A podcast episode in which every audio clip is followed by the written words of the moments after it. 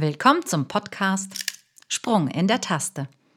Ein Podcast über die Popkultur in der Klaviermusik. Stimme, Texte und Klaviereinspielungen Nevena Popov. Ton Nikos Titokis. Über die Kunst, einen Liebesbrief zu schreiben. Teil 1. Wer nach der Geschichte der Liebe sucht, wird die Zeit bis zu den Anfängen der Menschheit zurückdrehen müssen. Was biblisch als die größte Sünde unseres Lebens festgehalten wurde, ist und bleibt der schönste und aufregendste Teil überhaupt. Am Anfang seiner geistigen Entwicklung lernte der Mensch zu sprechen. Dann lernte er seine Hände zu benutzen, um praktische und schöne Dinge zu erschaffen. Und irgendwann entdeckte er eine seltsame Kraft, mittels derer er alles auszudrücken vermochte, ob mit Worten, mit den Händen oder mit dem Körper. Die Macht der Gefühle. Es brauchte dann ungefähr mehrere Jahrtausende, bis jemand den Mut fasste, um seine Gefühlswelt kunstvoll in konkrete Verse zu formulieren. Der Minnesang war geboren. Doch wie die meisten Dinge im Mittelalter blieb er allein den Männern vorbehalten. Im 15. Jahrhundert erfuhr die Botenpost dann eine explosive Entwicklung und quer durch Europa verkehrten Boten zuerst zu Fuß, dann zu Pferd und etwas später mit der Kutsche, um Geschäftsnachrichten zu überbringen. Und irgendwann entdeckten Mann und Frau zugleich, dass auch persönliche Nachrichten auf diesem Wege verschickt werden konnten. Doch die Gesellschaft, die sich solch einen kostspieligen Botengang leisten konnte, lebte in einem Korsett aus Konformität und strengen Regeln. Einfach etwas auf das Papier zu schreiben, gar zarte und intime Gefühle preiszugeben, schien unerhört und barbarisch. So schrieb ein von der Ansicht her unscheinbarer, aber recht berühmter Professor für Moral und Redekunst namens Christian Fürchtegott Gellert ein Büchlein über die Form und Sitte des Briefeschreibens. Seine treffende Bezeichnung, der Brief vertrete das Gespräch und nicht alles sei erlaubt, ebnete den Weg einer Form des Briefeschreibens, die sich zumindest in seiner groben Form bis heute erhalten hat. Gellert schaffte es aber auch, durch seine enorme Feinfühligkeit und psychologischer Beobachtungsgabe den gesellschaftlichen Knoten in der Stellung der Frauen etwas zu lockern. Er lobte das weibliche Geschlecht des guten Empfindens für Harmonie und attestierte ihm ein scharfes Gepräge des Erlebten. Er notierte, dass die Briefe der Frauen dadurch leichter und natürlicher wirkten. Erst 16-jährig bemühte sich Wolfgang von Goethe um ein Treffen mit dem Gelehrten aus Leipzig und fuhr dann doch recht verstört weg, da der Professor Gellert Goethes leidenschaftliche Prosa mit roter Tinte korrigiert und hie und da eine sittliche Anmerkung hinzugefügt hatte. Der Brief als Ausdruck innigster Gedanken und Gefühle aber hatte es ihm angetan, dem jungen Goethe, und so ließ ihn die Idee eines Briefromanes nicht mehr los. Jean-Jacques Rousseaus tragischer Briefroman Die neue Eloise war nicht nur eine leidenschaftliche Hymne auf die Liebesehe, sie zündete den Funken in den Herzen seiner Leserschaft und inspirierte nicht nur Goethe zu einmaligen Werken. Was zaghaft und eher als Schatten in den Seelen von Heranwachsenden und bereits des Lebens gestandenen verweilte, ergoss sich nun unaufhaltbar auf das Papier. In Goethes Briefroman Die Leiden des jungen Werthers notierte der tragische Held inbrünstig, dass das Papier wie die Liebe nach Dauer, Beständigkeit und Lesbarkeit verlangte. Und so bemühte sich die Gesellschaft um eine Art Übersetzung der Sprache des Herzens. Natürlich fanden sich auch schnell die Spötter, die das ganze Geweine und Geheule als Poetenleiden bezeichneten. Dass dieses Leiden vor den härtesten Naturen nicht zurückschreckte, dürften wohl folgende Zeilen veranschaulichen. Immer allein inmitten von Menschen kehre ich zu mir selbst, um zu träumen und mich aller Heftigkeit meiner Schwermut auszuliefern. Das Leben ist mir zur Last, weil ich an nichts Vergnügen finden kann und alles mir zur Last wird. Diese traurigen Sätze schrieb der französische Feldherrscher Napoleon Bonaparte 16-jährig, tief beeindruckt von der Gefühlswelt des jungen und unglücklich verliebten Werthers aus Goethes gleichnamigen Roman. Es scheint, als hätte Napoleon eine trügerische Vorahnung gehabt, dass er sich Jahre später auch unglücklich verlieben würde. Noch Jahre nach der Trennung von seiner Frau Josephine schrieb ihr Napoleon aus dem Exil auf Elba noch leidenschaftliche Liebesbriefe. Warum die Liebesbriefe an solcher Bedeutung Ende des 18. Jahrhunderts zunahmen, ist aus der Tatsache zu erklären, dass die Standesehe die gesellschaftliche Norm war. Sich zu verlieben und zu heiraten passierte äußerst selten. Die Möglichkeit, sich scheiden zu lassen, gab es weder auf kirchlicher noch auf bürgerlicher Ebene. So ergaben sich meist Liebesdreiecke aus der Konstellation von Männerfreundschaften und deren Ehefrauen. Die verbotene Liebe beschränkte sich auf verstohlene Blicke, auf scheinbar unschuldige Berührungen und kodierte Bemerkungen in den vermeintlich alltäglichen Gesprächen. Die emotionalen Affären entfachten sich dann geheim in glühender Prosa und in kleinen Briefen, die Bedienstete unauffällig zustellten.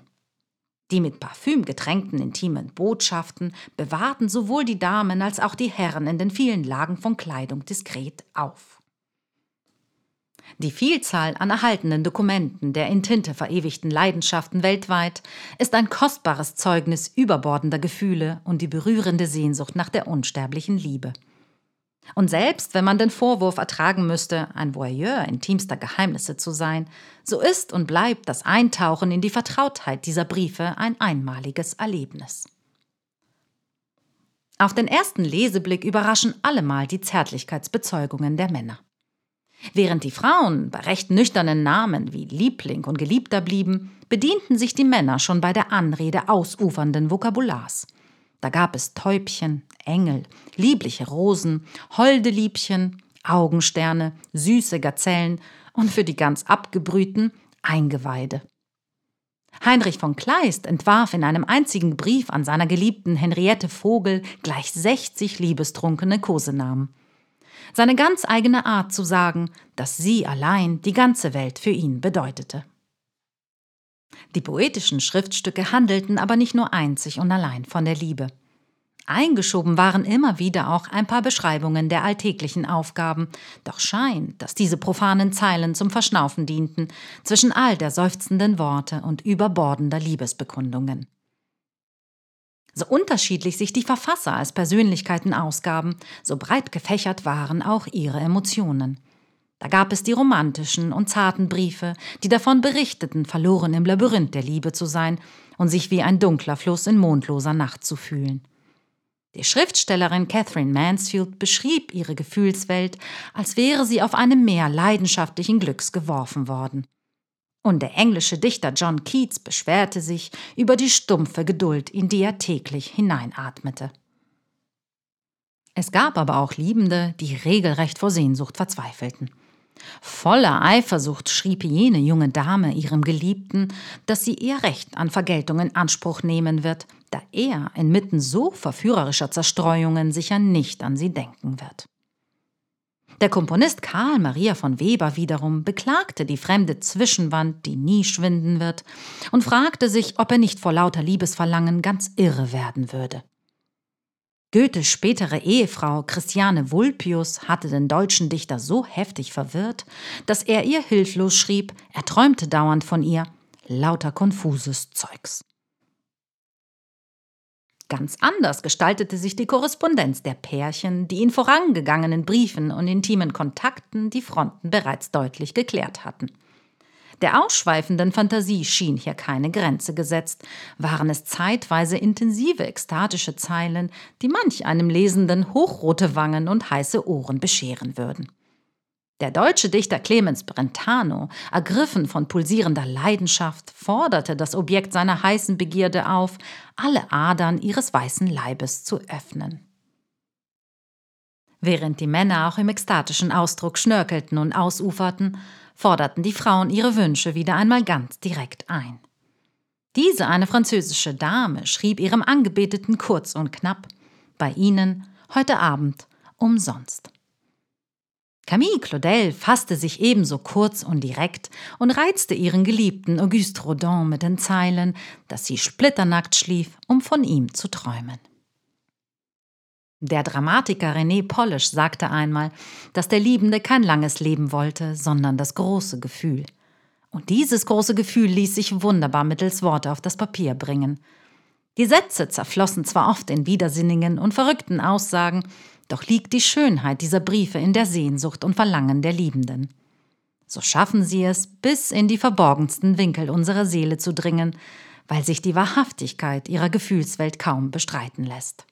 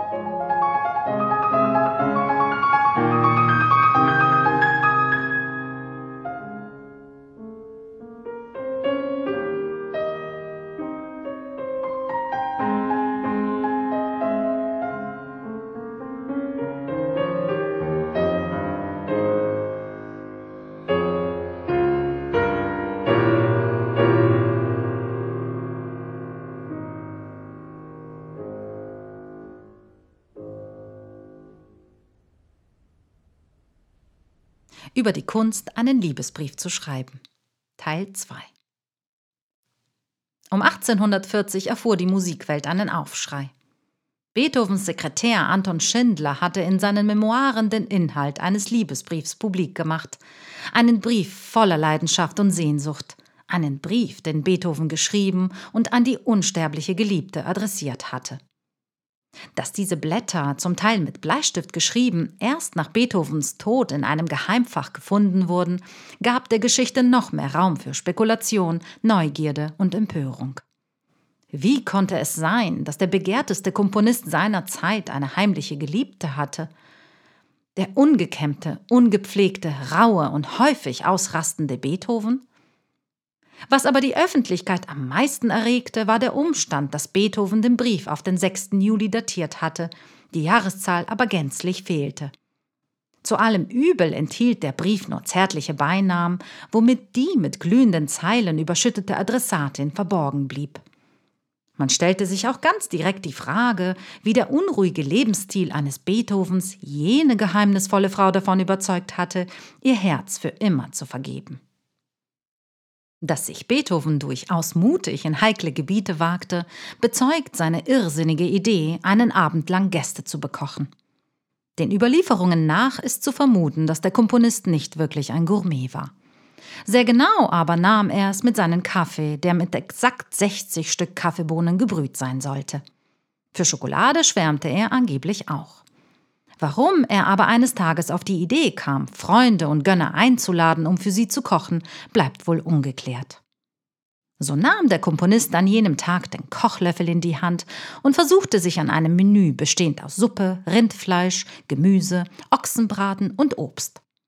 Die Eingeladenen bezweifelten, dass es Beethoven gelingen würde, ein halbwegs genießbares Essen zu kochen und nahmen die Einladung nur widerwillig an.